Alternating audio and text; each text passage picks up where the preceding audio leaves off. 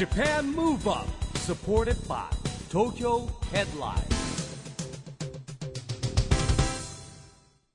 こんばんは。日本元気にプロデューサーの一木広治です。ナビゲーターのちぐさです。東京 FM JAPAN MOVE UP この番組は日本を元気にしようという東京ムーブアッププロジェクトと連携してラジオでも日本を元気にしようというプログラムです。はい、また都市型メディア東京ヘッドラインとも連動していろいろな角度から日本を盛り上げていきます。さて、昨年開催された子ども未来国連からもう1年が経とうとしています。早いですよね。いや子どもたちが SDGs についてしっかり知識も意見も持っていて私も大人としてもっとしっかりしなきゃなと思ったのを覚えています。さあ、市木さん、今日のゲストはどなたでしょうか？今夜のゲストは政治家の中山康秀さんです中山さんはですね、えー前防衛副大臣兼内閣府副大臣。2020東京オリンピック・パラリンピックのレガシーを生かして日本の元気の源を作ります BEYOND 2020 NEXT FORUM の賛同メンバーでもありまして SDGs ピースコミュニケーションプロジェクトにもボードメンバーとして参加いただいてます。今回は一木さんとの1対1のトークセッションになっています。お楽しみに。JAPAN MOVE UP。SUPPORTED BY TOKYO HEADLINE。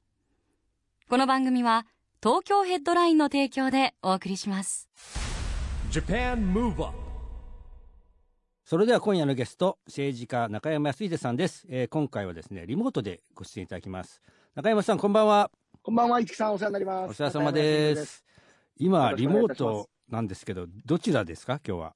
今はええ。私の生まれ故郷、ふるさとである大阪市内のど真ん中におります。なるほどあのーは中山さん最近はどんな活動をされてるんですかね？そうですね、あの、うまあ、前回、えー昨年行われた衆議院選挙で私、浪人になりまして、うん。あの、もう浪人ということで、えー剣道将来を期して、はい。えー日々、あの、地元の皆さんにご挨拶回りさせていただいたりとか、うん。あとは、結構講演のご依頼をたくさん受けるんですよね。うんやっぱりあの、米中のせめぎ合いがどうだとか、うん。あの、台湾海峡どんな感じになってるとか、あとはウクライナ情勢どうだとか、うん。まあ、そういったこう軍事とお外交の話をですね、うん。えー安全保障上の観点から国民の皆様方の関心が高まってるなっていう気がするんです。うん。でそういったお話をこう安倍総理の時代よくおっしゃってた地球儀を俯瞰する外交はい。という形で、あ実際にあの Google Earth をお見せしながらですね、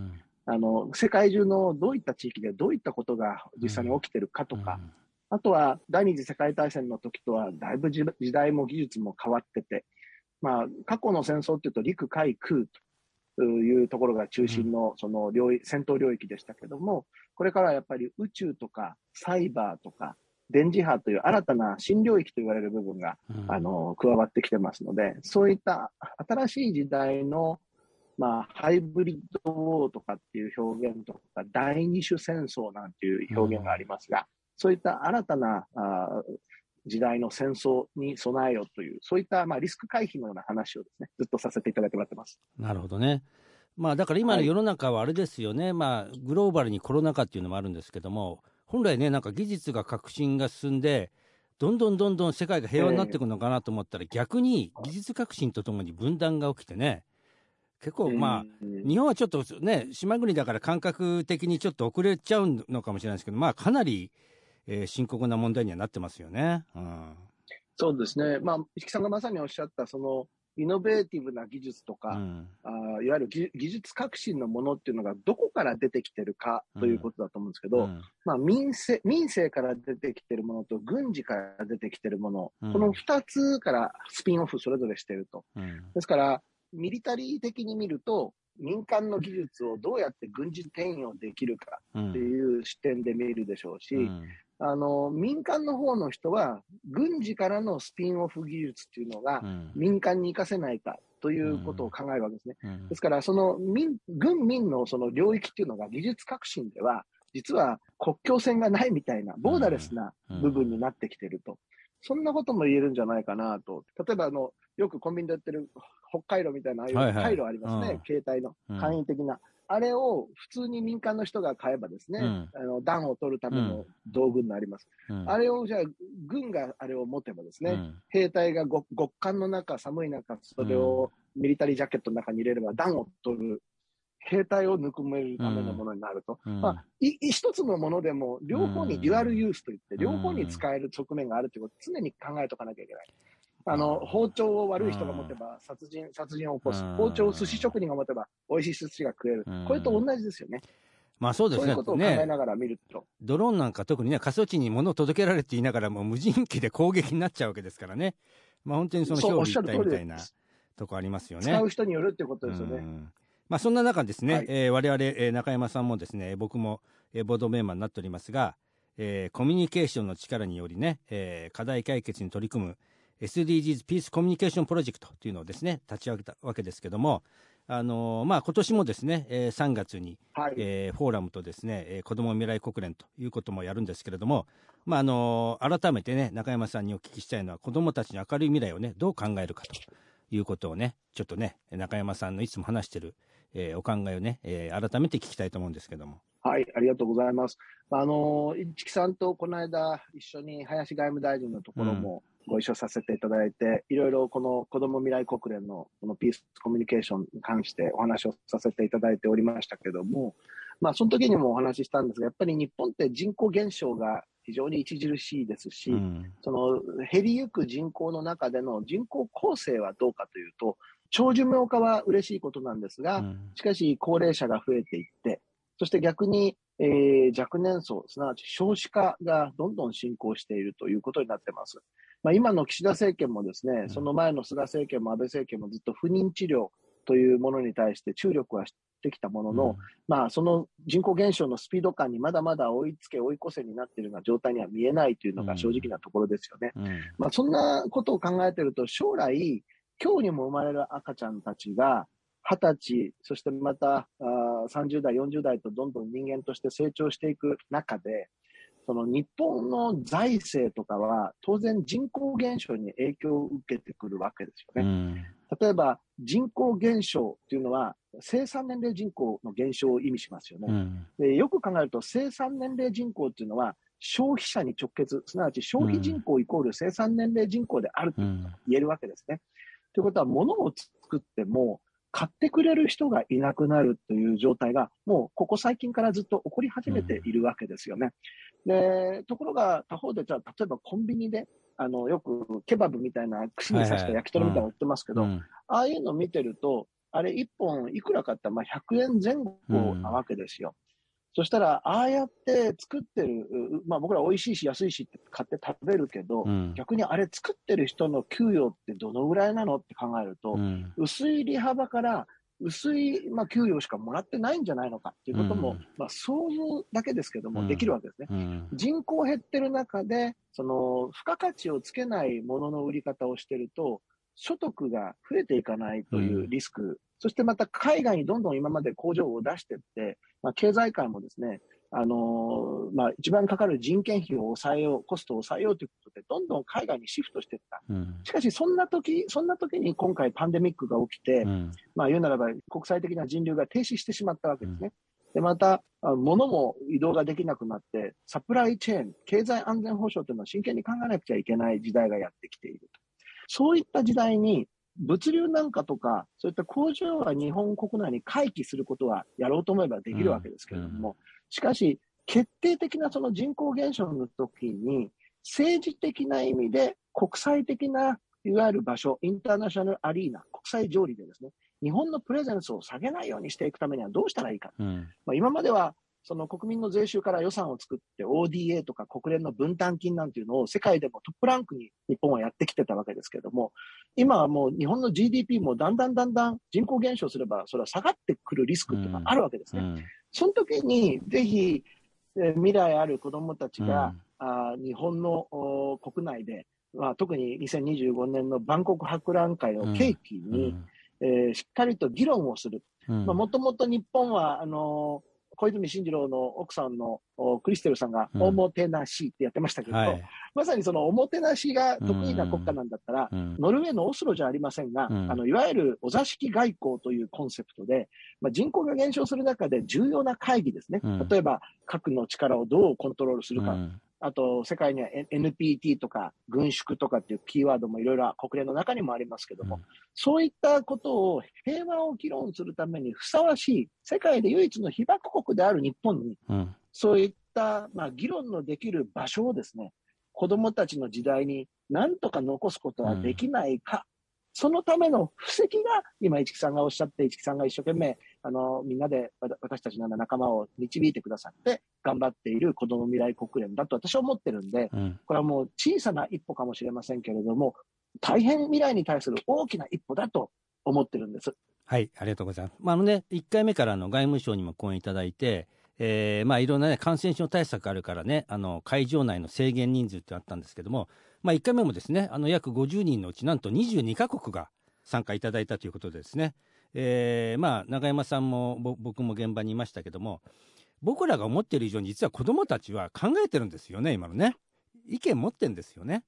だから最近なんか子どもの人権とか言われてきましたけど、まあ、この自由な発想とですね、やっぱ大人はその場を与えてあげるという、場を与えた後はもう子どもたちに任せるっていうね、まあ、結構面白いアイディアとか出てきますよね、そうするとね。あの、僕も、ある時母親に月に行く計画を立てましたよって報告したんです。で、あ、どう、どうやって行くのって言うから、ロケットの絵を描いて、これで、はいこれで行くって言って 母親に見せたんです。はい、そしたらね、あの、ロケットはコストがかかるって言って母親に言われたんです。はい、だからそうかと。じゃあうん自分ができることはどうしたらいいのかとうん、思って、当時、あの、金槌と釘を持って打つことができたんで、はい、ベニヤ板みたいな板を買ってきてですね、それで階段を作るというね、うん、その計画を月旅行で作ったんですよ。うん。で、お月様と地球を描いて、階段を間に作って、私が歩いてる絵を母親に見せて、はい、月旅行じゃあこうやってやるぞってうん。もう DIY みたいなコンセプトで見せたら、うん。そしたら母がね、うん。やっちゃん、う宇宙には空気がないのよ。はい、しかも地球は、地球は回ってるんだ。だからうん。階段が崩れるし、息は吸えないよって言われて、うんそれで私の夢は崩壊したんですよ、月旅行うんの。なるほどねた。他方でね、これは何を言いたいかというと、うん、子供の方うんがそういった阻害要因、リスクを最初から、まあ言うならば含みを置かずにでも、こういいろんなそのワイルドなっていうか、いい意味での発想力っていうのが、アイディアですよね。子供の方がある。うん。そうなんですそう、よね。大人になると勝手に自分でハードル、勝手に作っちゃう。んですね。確かにあの、壁のない意見をぜひやってほしい。確かにね、こんなこと言ってもこお金かかるから無理だろうみたいなね、どうしても大人な発想ありますけども、そうそうまあ、あの今年もですね、あの先日、えー中山さんと一緒にですね、あの1回目から参加いただいております EU 代表部のね、えーフロア大使とも打ち合わせをいたしまして、やっぱ EU は積極的だから、去年もですね22カ国中8カ国は EU だったんですよね。やっぱりね、あとはその子供の頃に、世界の子供たちとつながるってこともすすごく大事なことだなと思ってね、僕,、まあ、僕も子供に戻りたいぐらいな気持ちになりましたが。まあ、中山さん、ね。はい、あのそしてね、第2回目を迎えるわけですけども、中山さんから見たね、こあの今回、第2回目に期待することってありますか、そうですね、まあ、昨年出てくださっうたん。子どもたちが、まあ、一切成長しているということですよね。でまあ、その子たちの成長をまず見てみたいと思うのと、うん。あとはその子たちがご自身の経験をもとに、うん。新しく来られるう同じ子どもたちの皆さんをどうやって、まあ、リードしてくださるか、そういったその子ども同士での、その、なんていうかな、経験値をですね、どうやって生かして、うん。仲間づくりをしていくか、もしくは議論を引っ張ってくれるかという、うんそういう自主性に期待したいと思ってます。うん。まあ、あと今年もですねあのこのプロジェクトメンバーであるですね、えーギタリストみやびさんも参加いただいてワークセッションだけじゃなくて音楽によるね交流なんかもやろうと思ってるんですけども今日はここでですね、中山さんから日本を元気にするリクエストを一曲伺いたいんですが。はい。えーっと、日本を元気にするリクエストということで、はい。今日はドージャキャットの Kiss Me More フュフューチャリングシーザーという、はい。そういう曲を選ばせてもらいました。まあ、あの、えー夫婦でもそうですけども、まあ、キスミーですから、うん。もっとしキスしてちょうだいってことですけど、はい。チュッチュッチュッチュッチュッチュッチュッチュしてるとですね、なんかハッピーに元気になってくるだろうということで、はい、あの、いろいろ、あの、お昼のドラマをテレビで見たら、うんあの、なんかその、違う人とキスミモアみたいな話があったりがストーリー多いですけども、うんそうじゃなくて、はいあの、家族愛を育めというですね、まあそんなことも含めて、あの、キスミモアで頑張りましょうということです。はい、ありがとうございます。Japan Move Up 今夜のゲストは政治家の中山康秀さんです。後半もよろしくお願いします。よろしくお願いします。さあ、そしてですね、昨年政治家中山康秀という本が出ましたよね。まあ僕も読ませていただきましたけども。まあ、これ著者はね杉浦美香さんなんで、中山さんにどんな内容って聞くのもなんですけどあの、はい。どうですか？ごご自身この本をね著者の方が書かれたら読んでみて。そうですね、まあ、杉浦さんっていうのは産経新聞の元、はい。あの札幌支局長の方なんですけども、実は私、20代の時にですね、あの、あアメリカの国務省のプログラムで、はい。インターナショナル・ビジターズ・プログラムってう言って、ん。世界各国からゆ、まあ、将来有望な政治家とかメディアとか、まあ、言うならばアーティストの卵を、うん。アメリカアメリカで国費留学をさせるといううん。プログラムに、あの、実はその時一緒に参加してまして、えで、それがまあ最初の出会いだったんですけども、まあ、お互い、まあ、年を取って、お互いそれぞれのお社会的キャリアの中で、えうん。まあ、たまたま杉浦さんとの再会がですね、あの、ロバート・エルドリッジ博士というはい。博士の仲介によって実現しまして、うん。それで、ぜひ、あの、杉浦さんからも、私からも、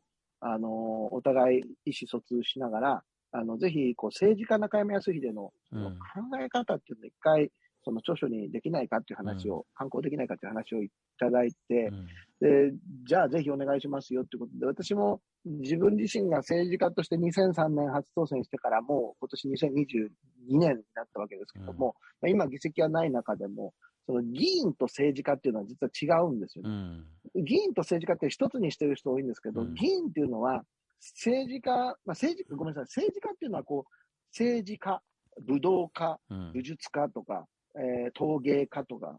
この写真家とか、家って最後につくじゃないですか。はい。そういうキャリアっていうのは、こう、名刺に写真家って書いて、中山康秀って書けばですね、うんもうその日、その時から写真家なんですよね。うんで、政治家も政治家中山康秀って書いたら、その時から政治家なんですね。政治家一木工事って書いたら、その時から政治家なんですよ、うんすでに。うんで、議議員っていうのは何かって言ったら、うんあの、議員を志す人が、えーそれに選挙に出て、そして投票、票を得なきゃいないけないと。うんで、票、ある程度の得票数って取って当選したら、あの、議席を各議会でいただけて、うんそれで公的資金、すなわち税金で歳費をもらって給与に、給与をもらえるという。うんまあ、まさにそれが議員と政治家の違いだと。うんですから、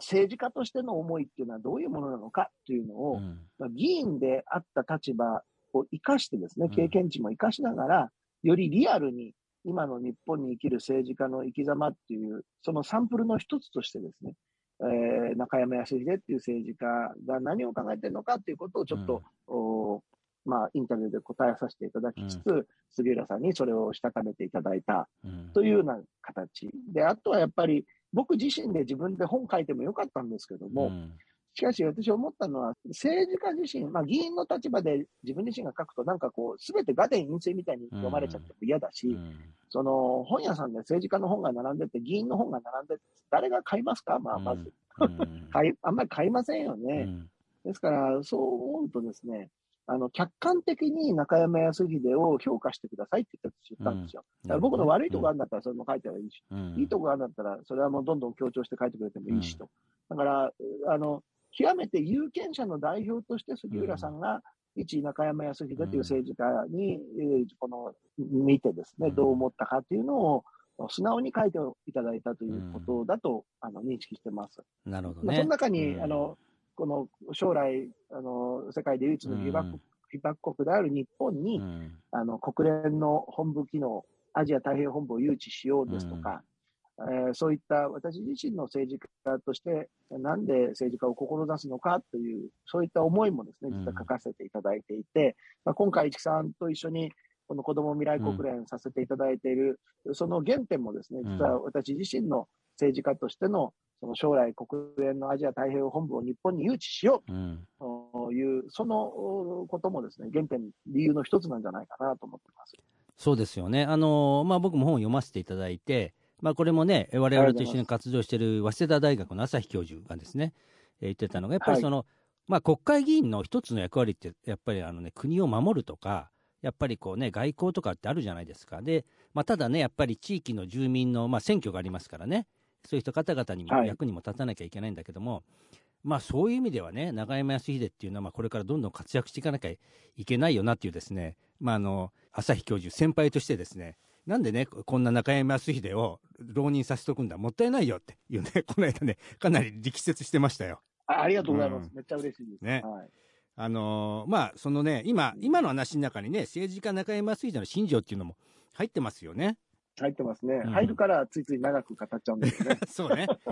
いや、でもね、本当にあの、ほら、あの、僕らも長い付き合いでね、中山さん前からその、国連の本部を日本に持ってこうみたいなね、ことを何十年も前に言ってたのを僕は覚えていましてですね、はい。まあその時の、あえー一緒に活動されてたね、星野先生が国連の政府えー代表で行かれててね、あの今、あ政府代表自責でしたっけ？行かれてて、今戻られてね、半大阪大学で教授やられてますけど、まあ本当にね、あの、まあ、冒頭中山さんから言った2025年の万博って SDGs がテーマなんですよね。で僕らは、毎年開催してて、ここで世界の子供たちが集まってね、こう日本から、えーピースコミュニケーション、えーコミュニケーションを持って、えーこれからのね、えー世界を考えるってすごくね、えーやりがいがあるなと思ってまして、で、あと今、リアルとオンラインとね、ハイブリッドみたいになってくると、もちろんリアルに集まった子たちとね、あとはまた世界をつなぐってこともできますし、まあそしたらね、本当に、えー日本の中で広島とか長崎をつなぐとかですね、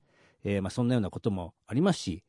ね、まあこの間あの、二人のね、ミーティングでちょっと、えー話し合ってましたけども、まあ G7 がね、2023年あるときに、今、福岡だな、名古屋だ、広島だって立候補してますけど、まあ多分ね、あの、に日本の活性化でこう分散会場とかでやるんだったら、まあそういう時にね、えー子ども未来国連会議はですね、広島でやりたいなんなんて思ってますんでですね、引き続き、えー中山さんもですね、ボードメンバーとして、えー時間をですね、使っていただいて、協力いただけなきゃいけないと思ってますんで、よろしくお願いします。こちらこそよろしくお願いいたします。はい。あの、最後に中山さんからですね、えーこれからの、あのーまあ、夢とか活動とか、えーリスナーに向けてですね、いただければと思いますんで、よろしくお願いします。はい、ありがとうございます。あのー最後にお話申し上げたいのは、実は市木さんから今あった広島なんですけども、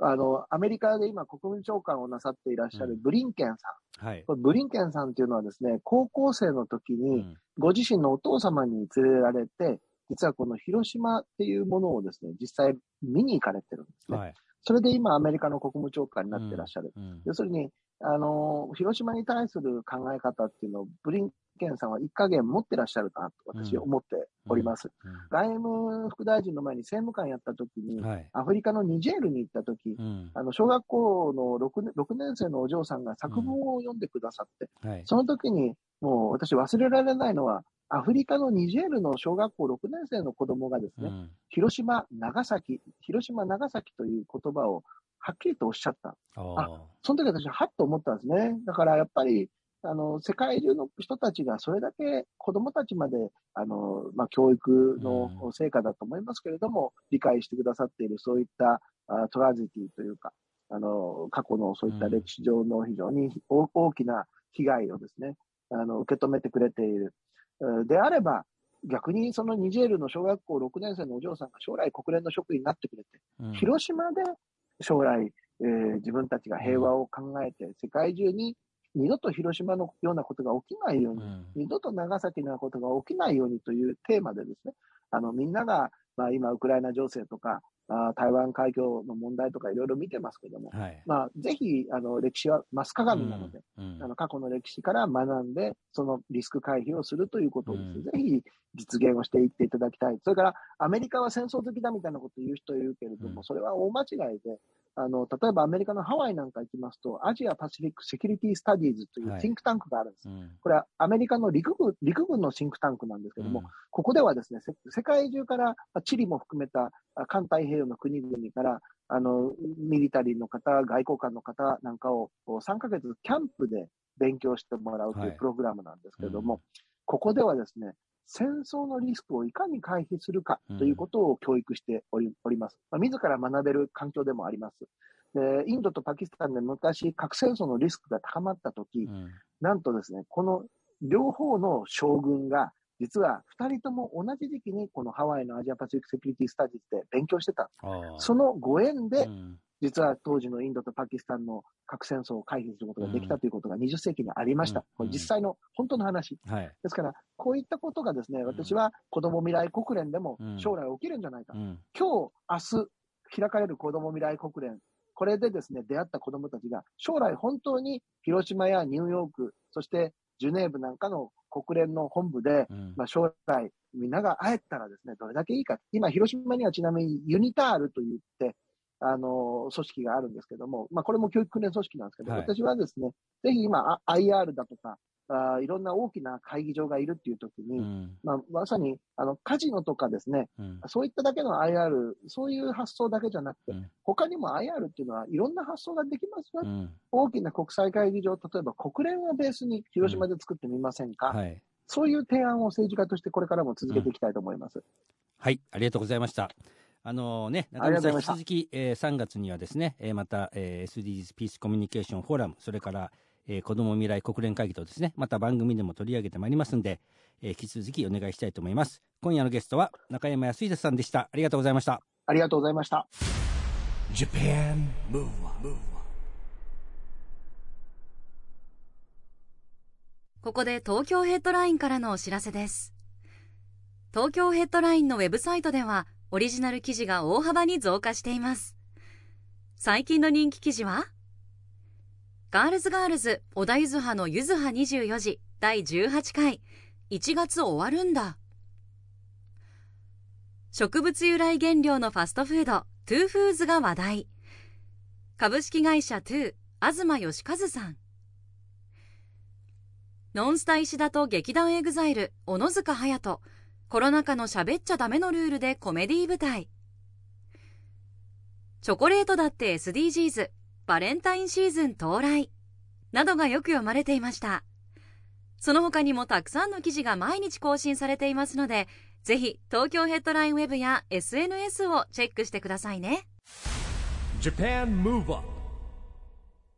今日は政治家の中山秀さんにねリモート出演いただきたいんですけども、えーまあ我々ねこの SDGs ピースコミュニケーションプロジェクト一緒にですね、えー推進してまいりましたので今年はですね第2回目ということですがあの本当にね今あのいろんなですね大使館の方にも直接改めてですねお話をしてましてあのまたいろんな大使館の方々とですね直接話すことによってねまたいろんな課題とかですねさらにいろんなつながりが、えーできているところでございます。そしてですね、えー3月26日にですね第2回の子ども未来国連会議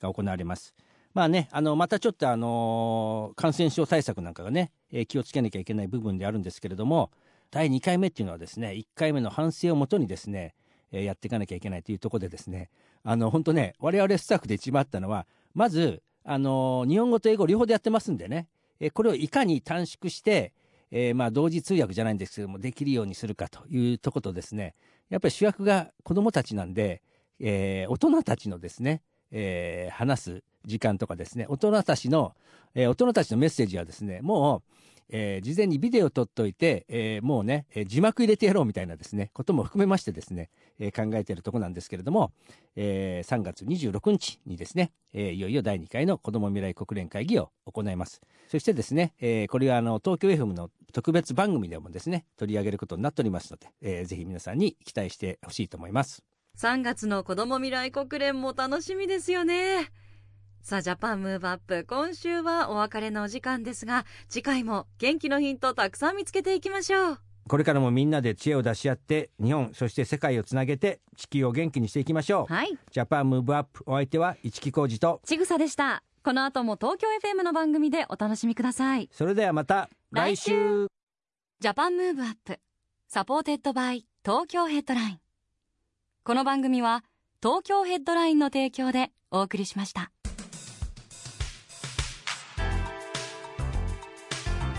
Japan move.